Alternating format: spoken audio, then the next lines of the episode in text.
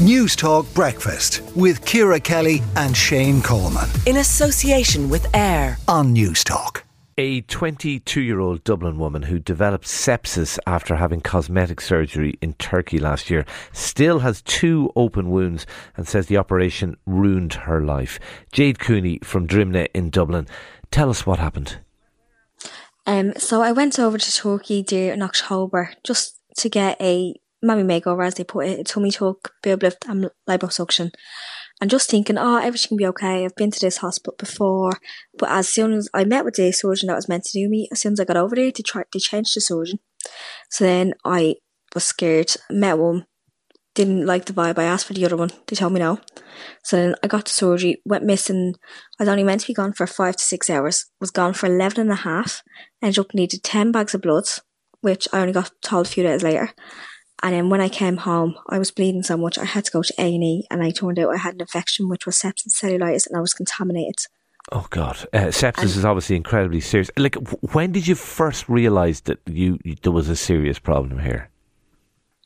Um, when well, I had to get blood over there, blood transfusions, but I just thought that was normal. So when I came home, I was bleeding like three to four times a day. I was sending pictures to back to Turkey WhatsApps.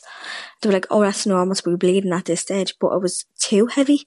But I was like, okay, I'll just roll with it. And it's only after a few days that it started to smell. And, you know, I had to go to Dub Doc in James's. And he, as soon as he see me, he goes, that's sepsis. You need to go. He gave me a letter to go, go straight to A&E. Um, and get swabbed and start antibiotics. So I went to James's um, the A&E and I was there for 18 and a half hours. You must have been in agony, were you?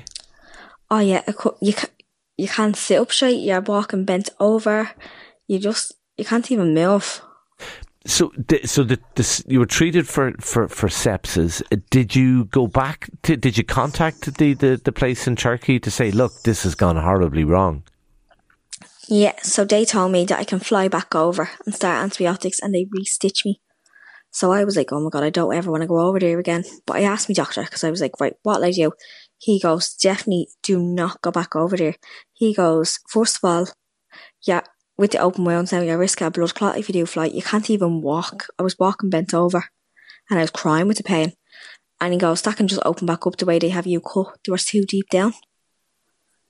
Okay, so how are you doing now?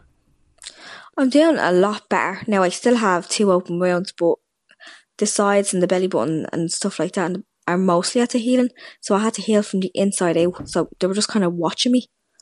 I, I had to go get them done three times a week. I'm down to two days a week now. Okay, I was, I was going to say you're still being treated. And as for the wounds, can they be ultimately can they ultimately be treated? Yeah, they're slowly healing themselves. Shocking ordeal and a shocking experience that you, you had to go through. Um, what would your advice be for people listening this morning who, who may be thinking of, of going for, for a similar uh, operation, a similar procedure? Don't do it. Like, there's places here that you can actually go and do follow ups and you have aftercare. I wish I listened, but I was just like, oh, everything will be okay because I couldn't find anything on the hospital, a bad review or anything. Okay, uh, you're you're doing a good bit better now, and I, am not in any way downplaying what you've had to go through, but you, you you're on the road to recovery. Yes, finally, thank God. Okay, but the advice is clear: don't do it if you, uh, your experience is a, a salutary tale. Oh God, no! Yeah, there was times where I just cried for like thinking I was going to die. The pain you're in, it's really not worth it. Okay. All right. Listen, thanks for sharing your story. Really, really brave of you to do so and really important to get that message across. Uh, Jade Cooney from Drimnagh in Dublin. Uh, thanks for talking to Newstalk Breakfast. Uh, 53106, let us know, uh, listeners, have you had a similar experience to Jade? Uh, give us a shout, 53106 at a cost of 30 cents. Newstalk Breakfast with Ciara Kelly and Shane Coleman. In association with AIR. Weekday mornings at 7 on Newstalk.